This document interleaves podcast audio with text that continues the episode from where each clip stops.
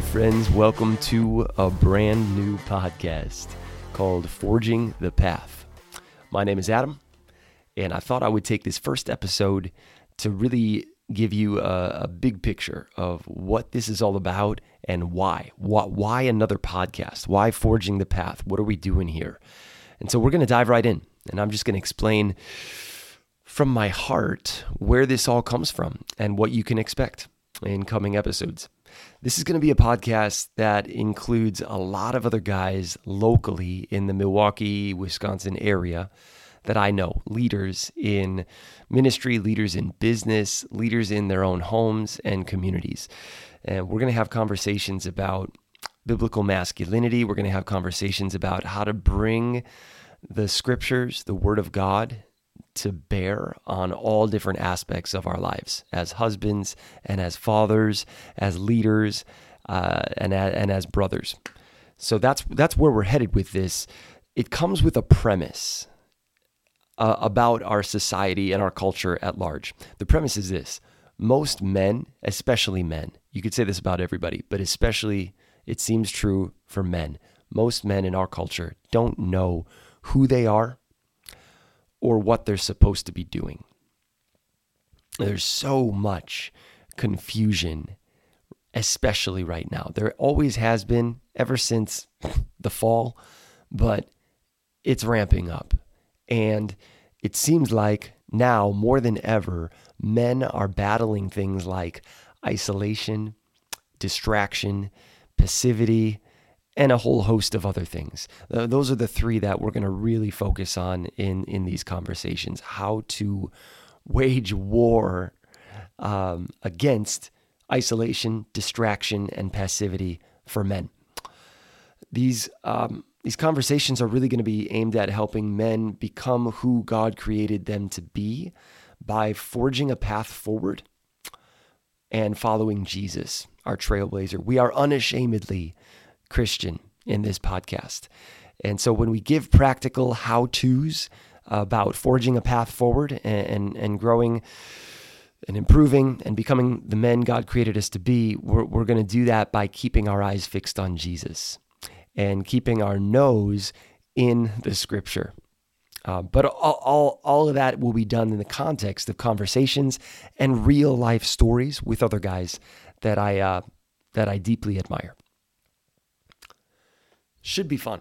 I'm, I'm really excited.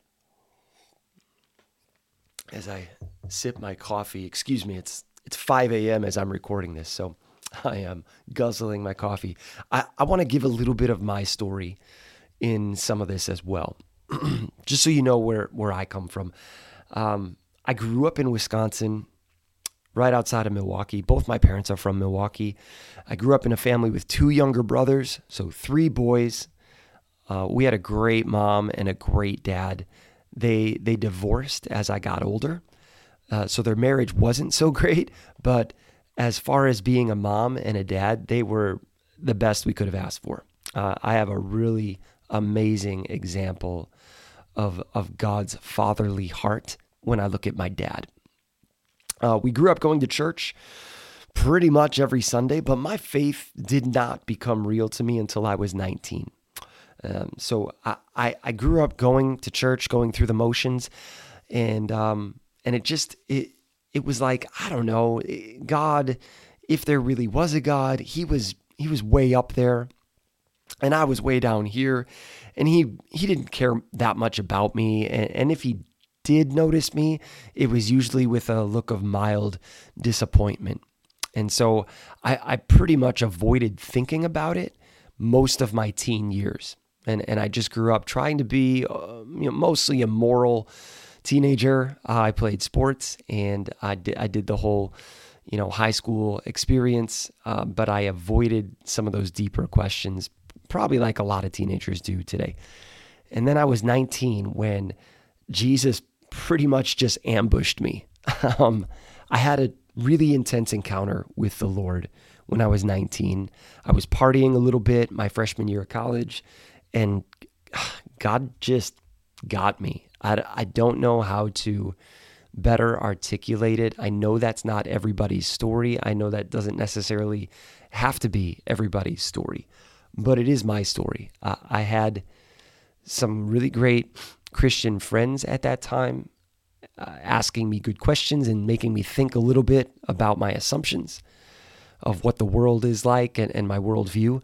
And then I was, you know, really, really drunk one night and coming home and I, I was getting in fights and I, it was like the Lord just pinned me to the ground one night and um and claimed me as his own. And and I was I was in I was hooked. I was the next days I, I was actually in church the next day um, in total surrender to Jesus and ready to live my life fully for him and so I I grew up with a um, a somewhat Christian church experience but it was just you know compartmentalized there for Sunday mornings. And and then when I was 19 it was like my whole life changed for the for the better. And I, I haven't been the same since. And it was shortly after that I met my wife Claire in college. And and we were friends for a little bit then we we totally fell in love and we got married at the age of 22 I was I just turned 23 she was 22 we have three daughters we had three girls in our 20s we were for the first 10 years or so of our marriage, we were teachers and we worked a little bit in vocational ministry as well.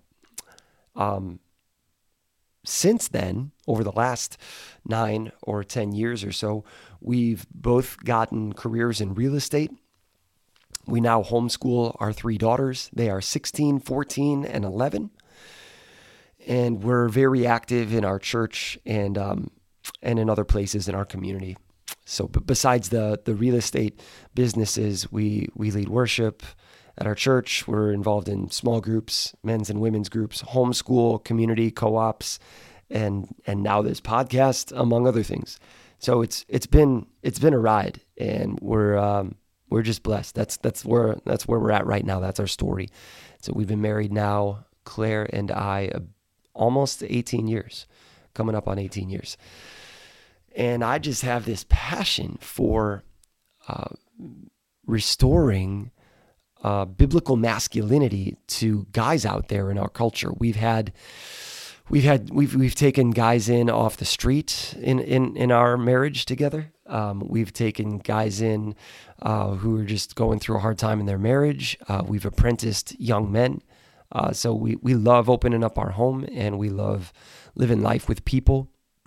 we uh, for about four or five years we had a house church in our living room, and I just I I love the life on life experience friendship with people. I love seeing the power of God at work in people's lives when you really open up, when you get rid of some of the the going through the motions that you see so often on a Sunday morning church experience. Um, hey, how are you? Oh, I'm good. How are you? Oh, I'm good. It's like everybody's good. Like everybody's good. Why why are we here if everybody's good? I, I I've always felt this desire in my gut to to just show up on a Sunday morning at whatever church I'm in and say, you know what, I'm I'm not good.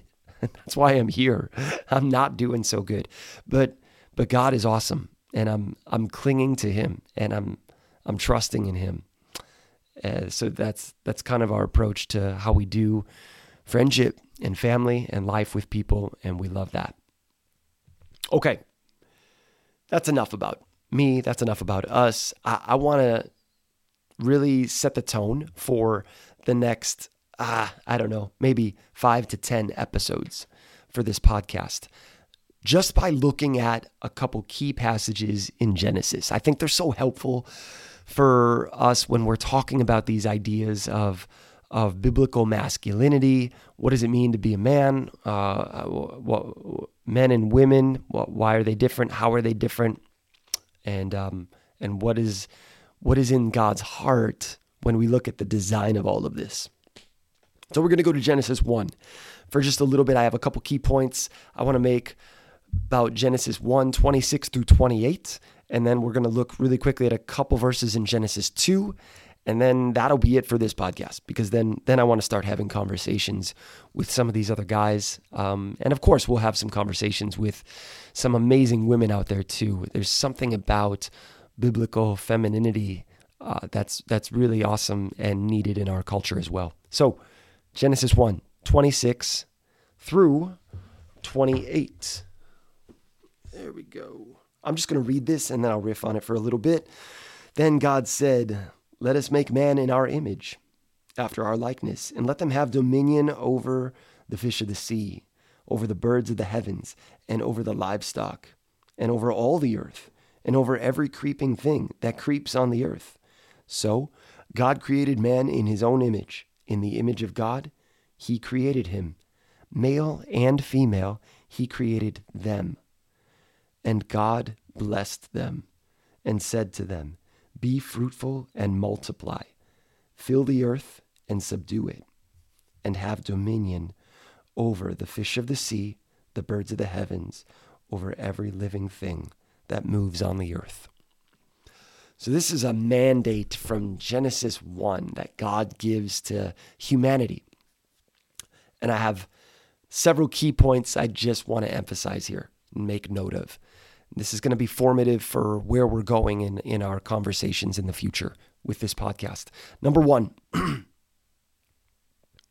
we are made in God's image, purposefully and intentionally. You are not an accident, you're not a mistake. You bear his image, and so do I. And I want to speak that truthfully as uh, something that confronts the lies that society likes to say right now. That even in our education systems, uh, that they they it's running rampant. Look, we are not an accident.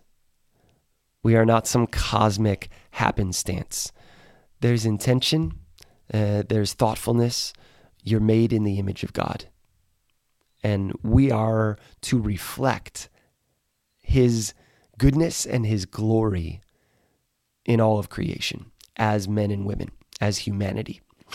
So, number one, we're made in God's image, Imago Dei. That's super crucial. And yet, look, I believe in original sin. I believe that I'm fallen, and so are you, and our only hope is in a Savior. But I also believe in original glory, that there is, there is the image of God that every single human past, present, and future bears because of his creativity and his goodness. Okay, second point male and female. There are two genders.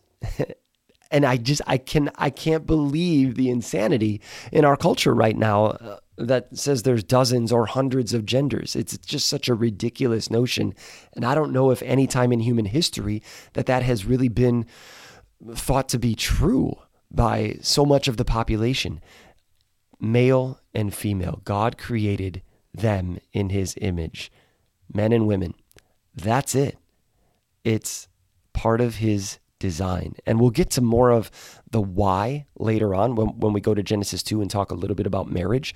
But there's a there's a reason for this that's really important for us to have, uh, especially as Christian men, and to not not give in to the to the craziness that we see in our culture. So we're gonna in, in a lot of our conversations coming up, we're, we're we're challenging men to step up and hold the line on this. We are made in God's image. Number one. Number two, there are two genders, men and women. Number three, he blessed them. Then he commissioned them. That word blessed is so powerful in the Hebrew. There's several words for blessed, and they can have different connotations. And, and in the English, we just we translate it to blessed most of the time in our in our Bibles. But this particular word blessed has connotations of of someone kneeling down in adoration. Um, it's a word that is often used in the Psalms uh, to bless the Lord or to bless God to to like to it's almost an act of worship. It's an it's an act of adoration. And so here we see god having made and created men and women and it says then he blessed them. So he's he's almost adoring his creation. Like whoa look what i made. This is good. I love it. And then he commissions them with the command. And so I, I like to call this a little bit of a gospel glimpse. It's um it's something that we see in the Old Testament before Jesus walks onto the scene, but it is a glimpse of the gospel, this this grace that God extends to men and women when he blesses them first and then commissions them. And I think it's really important for us as men, especially, to get this. The Heavenly Father first blesses humanity, then commissions them. I get that backwards. I don't know about you guys out there, but for me, I get that backwards a lot of times just in my own mind and in my own heart. I, I think I need to strive and work and earn the blessing as opposed to working from the blessing. The blessing here in Genesis 1 comes first, then the commission. And and that's really you we're going to be so much healthier as men when we keep our eyes fixed on Jesus and and realize and really see in our hearts he loved us first and let that motivate you to do all of what you do with all of the passion that you do it with. But you, you don't work in order to get God's approval. God gives you the approval through his own gracious goodness, and you receive it, and then you work with all your might. And so, blessed, then commissioned. We need to get that order right. Uh, the fourth point be fruitful and multiply. Uh, this is more than just make babies. this is. Uh, although that's part of it, uh, this is this is filling the earth. This is filling God's creation with more of God's image, more of God's character. And so, yes, it's it's be fruitful and multiply in the sense of like increase in population, but there's a biblical mandate for us as men and as women to to be fruitful and multiply whenever it comes to God's character, God's uh, reflection in His creation. We want to we want to carry and spread God's love and His His His His goodness wherever we go. And then the last point: subdue, have dominion. Uh, co rule and co reigning with God was part of his original plan. And we see in the end of the book, in Revelation, we see a kingdom of priests forever in, in a new creation. So, this is really awesome. The Bible begins with God's people walking with him in paradise, co ruling and co reigning with him. The Bible ends with God's people walking with him in paradise, co ruling and co reigning with him in a new creation. And so, those are the five points. Just to just to sum it up quickly and summarize it, we're made in God's image. It's not an accident, it's not a mistake, first and foremost. Secondly, male and female, he created them, two genders. That's really, really important, and that's going to be addressed many times on this podcast. Number three, blessed, then commissioned. You, you have to receive by grace his blessing, and then from that place, go forth and do what he calls you to do. Number four, be fruitful and multiply. Fill God's earth with more of his image, more of his character. This does not just apply to parents, although it also applies to parents. Subdue and lovingly rule and reign with God. That's number five. So we're we're called to take God's goodness and, and spread it everywhere we go. Uh, there's a number of theologians and scholars who believe that the garden was was a starting point. The Garden of Eden was a starting point that Adam and Eve and their family were supposed to, you know, cultivate and spread throughout the rest of the world. But then the fall happened, and so I th- I think that's a great that's a great point and a great observation those are uh, those are some of the key things from Genesis 1 that will help us set the tone moving forward with this podcast. And really quickly, I'd like to share a couple of key things from Genesis 2 so that we have a foundation right away from Genesis chapters 1 and 2 as to what we're doing here on this podcast. Genesis 2, I'll read verses, um, let's do 7, 8, and then I'll skip ahead to 15. Yeah, that sounds good. Okay, Genesis 2 7. The Lord formed the man from the dust of the ground and breathed into his nostrils the breath of life, and the man became a living, living being. Now the Lord God had planted a garden in the east in Eden, and he put the man there that he had formed. And then I'll skip ahead to verse 15. The Lord God took the man and put him in the Garden of Eden to work it and to take care of it. So Adam was formed outside of the garden. And that speaks a lot as to the nature of the masculine heart. That men were formed, and that's that's that's an interesting verb too. Men were formed. Uh, when Eve is created, there's a different verb there that's used. Adam was formed outside of the garden from the dust of the ground and then God breathed into him. So there's a there's a wildness, there's a there's an adventure there. There's an untamed reality in the masculine soul. We were created outside of the garden and then brought to the garden of Eden to work it and to take care of it. But there's still that ruggedness, that untamedness about our nature. That's that's really awesome and and needs to be it it needs to be appreciated and even protected, I would argue. And it needs to be stewarded in a healthy way. Dust and dirt plus God's breath breathed into. Uh, and even that speaks to some of the masculine nature of things. I know a lot of young boys who love to still play in the dirt. Uh, none of my three daughters were really into the dirt. Uh, I mean, a, a, little, a little bit. My oldest one, because she she loved the animals, but you know, it wasn't. It's not the same. It's not the same as some of the young boys that I see, and I think that's that's a beautiful way of God's design. Uh, and then man uh, man is brought to the garden to work it and care for it. Those are two great words, right? Work and care for. it. Now, this is before the fall. Keep that in mind. Work is not a result of the curse. And sometimes we have to remind young men of that in, our experience, me and Claire. Work is a beautiful gift from God. Work has purpose. Work is sanctifying not only to you, but it also is a blessing to others. And so, work is good. Work was cursed after the fall but before the fall, there was work, and it was good. Adam was brought to the garden to work it and to cultivate it and to care for it.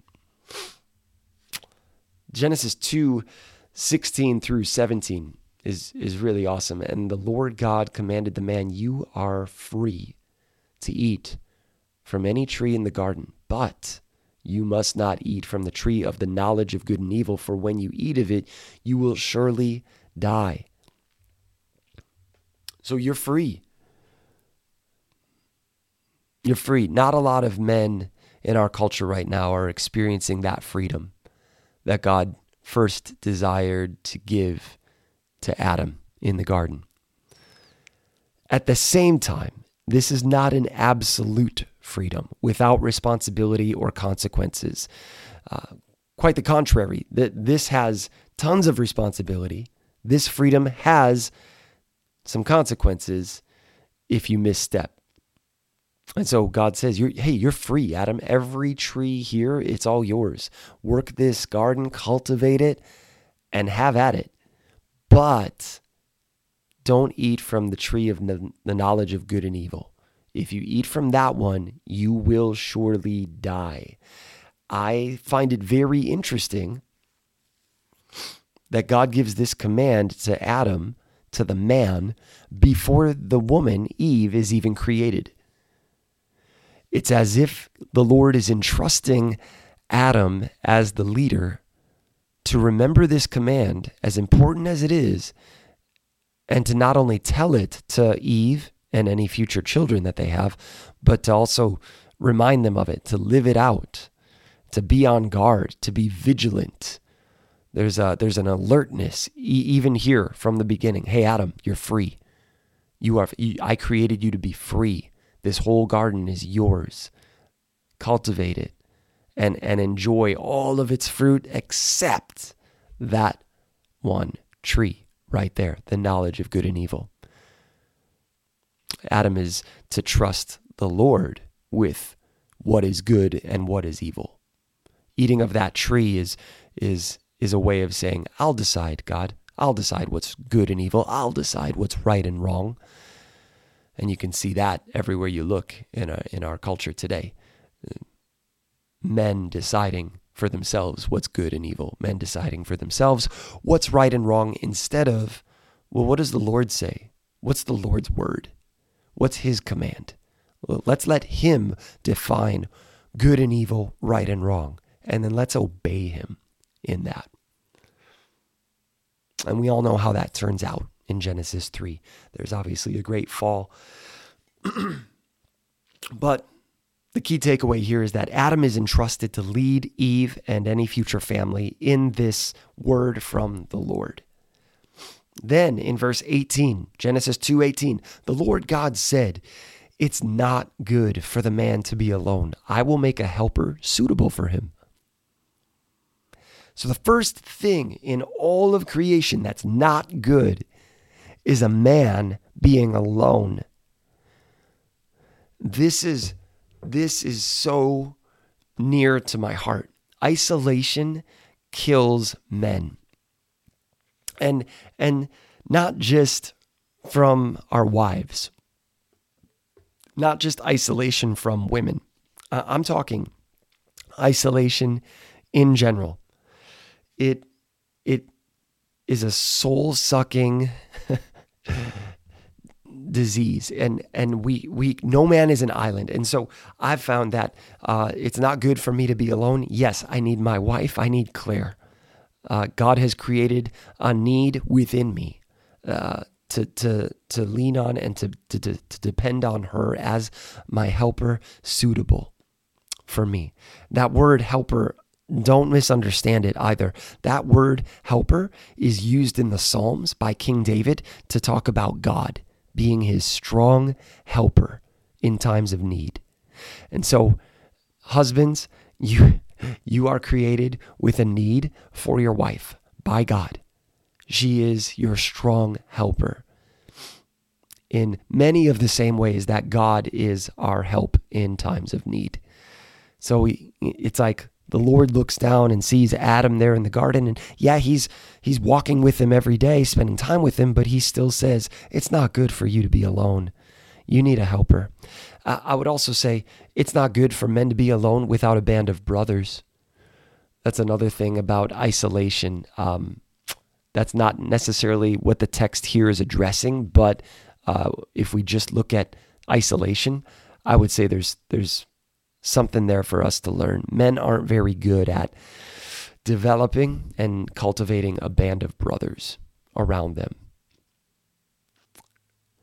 And I don't know where I would be not only without my wife, I would it wouldn't be good, but also also without my band of brothers. I've got Nate and I've got Dale. You know, I've I've got some of these guys I've been walking with for over 10 years. Um, I've got a, a high school buddy that I don't see maybe once or only twice a year, but when we do see each other, it's real, it's authentic, and it's like we never missed a beat. And he, he, these guys can ask me hard questions. And in my church now, I've got I've got men who are holding me accountable, uh, praying every morning at 6 a.m. I got men that are um, asking me hard questions, having cups of coffee, sitting around the fire uh, in our backyard, uh, getting our families together for small groups and Bible studies, and um, we just give each other permission to challenge one another, to hold each other accountable, to pray for each other, to call one another into becoming the men that God created us to be. And so isolation is deadly. It will kill you. It is the first thing in all of God's creation that He says, this is not good, a man being alone. So if you're alone, out there, if you feel like you're isolated, if you're on an island and you're listening to this, do whatever it takes to find a band of brothers. Do whatever it takes in your schedule, in your calendar. Do whatever it takes with your alarm clock. Do whatever it takes with with your life and and find a band of brothers. Okay. Wrapping things up, Genesis 2 21 through 22. So the Lord God caused the man to fall into a deep sleep, and while he was sleeping, he took one of the man's ribs and closed up the place with flesh. Then the Lord God made a woman from the rib that he had taken out of the man, and he brought her to the man. And then the man says, Now this is bone of my bones and flesh of my flesh, for she shall be called woman. She was taken out of man. Uh, that word rib in the Hebrew, it means side. It, God, God took from the man's side. So, this is another gospel glimpse. This is super, super important.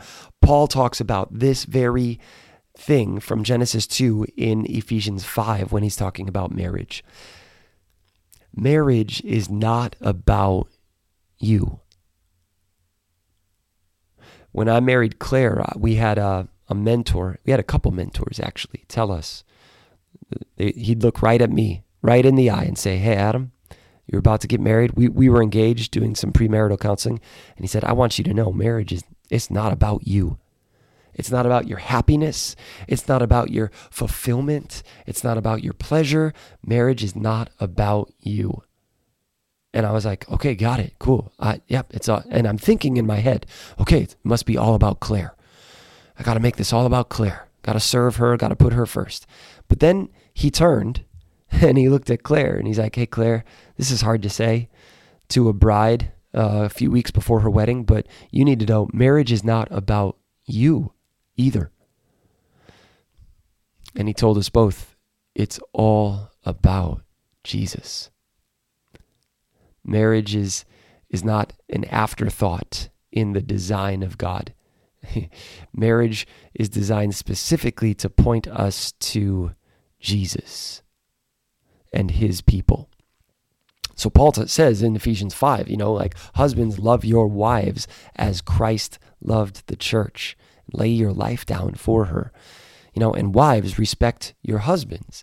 And when you do this, you will give everyone around you a beautiful picture of how God loves his people, of how Jesus loves his church. When you live this way in your marriages. I mean, think about it. Adam falls into a deep sleep. His side is pierced, and from his side, God takes and makes a bride, and then wakes Adam up from his deep sleep and brings his bride to him. Okay, fast forward thousands of years. Jesus dies. You could say, quote unquote, falls into a deep sleep. Jesus dies and his side is pierced on the cross. But three days later, God raises Jesus from the dead. And then the church is formed shortly after Jesus' resurrection. And so, this is right here in Genesis 2, another little gospel glimpse. I love I love that. And when the Lord makes Eve, it that word right there is fashioned. So this is really really important to the nature of the masculine and the nature of the feminine. Uh, men were formed. It's like uh, this similar word that a, a, potter would, you know, form clay. You're forming it. God forms the man, but he fashions the woman. It's a different verb. And um, it's a little less messy, a little less uh, tough, rugged, but it's it's more intricate, fashioned, Eve. And so, what does that say about the nature of men and women when they're at their healthiest as God designed them to be? I'm not saying women can't be strong and tough. I'm trying to raise my girls to be strong and tough, but there's this there's this way that they reflect God's beauty that that men could never touch. And and hopefully their future husbands will have this way about them uh, in their strength and in their sacrificial um, efforts for those around them to serve them and to lay their lives down that women don't have. So that's that's the the whole foundation of where we're headed here. Uh, right from Genesis one and two, a couple of key points. Here's here's the encouragement that I'll leave you with. That's that's that was a lot, so I'll try and summarize it into a couple of a couple of key things here as we end. And as I take another sip of my coffee. All right. Number one, I'll leave you with this. You are blessed by God with a biblical mandate to reflect his image everywhere you go, to be fruitful and multiply, to co rule and reign with him in your sphere of influence. Don't play it small. And I'm especially, I'm especially focused on men right now. Brothers, don't play your role small. You are blessed by God with a biblical mandate. Number two, utilize your strength uh, in sacrificial service to others. Okay, uh, avoid distraction. That, that, that, that's the key takeaway. Avoid being distracted. We've got screens everywhere. We carry little ones in our pocket. Uh, don't get distracted. Don't get distracted from the, the, the sacrificial giving of your strength in service to others.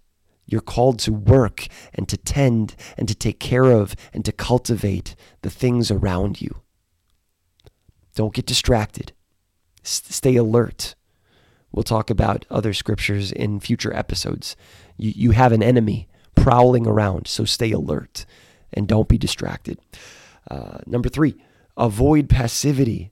Uh, lead humbly, work hard. Your work is a gift. Your work is a gift. It, it's it's an opportunity for you to form something out there, but it's also an opportunity for God through your work to make you look more like Christ. So don't be passive. Be active, be assertive, and take your call seriously. The, the passivity of so many men in our culture is, is what's really, really hurting us in, in our families, in our churches, in our communities, and in our businesses. Passive men not taking an active role in being the men God called them to be. Another one uh, avoid isolation. Remember, it's not good for the man to be alone. Do whatever it takes to find a band of brothers. Do whatever it takes to be connected with your wife if you have a wife. Don't be isolated. It's not good for the man to be alone. Uh, the last one I'll say um, hey, it's not about you husbands and fathers, a lot of you might be going through a hard time, and I just want to remind you it is not about you. Get your eyes off yourself, raise your vision, fix your gaze a little bit higher. Your whole life, your whole marriage, your whole work, your job, your calling. Eh, whether it's going really great and smooth right now or whether it's super frustrating, I just want to remind you it's not about you anyway. Point your family to Christ in everything that you do. Point your coworkers to Christ in everything you do. Point your neighbors to Christ in everything you do. And you can't do that when you're passive or when you're distracted or when you're isolated. So remember, it's not about you, but you are blessed and commissioned. So we'll leave you with that. I I am so grateful for those of you listening to this, and I'm really, really excited to bring in other voices into these conversations. I'll be doing a lot of interview style questions, trying to draw out the best wisdom from some of these guys that God has surrounded me with. And I'm excited to share that wisdom with you guys. Bless you guys. We'll see you next time.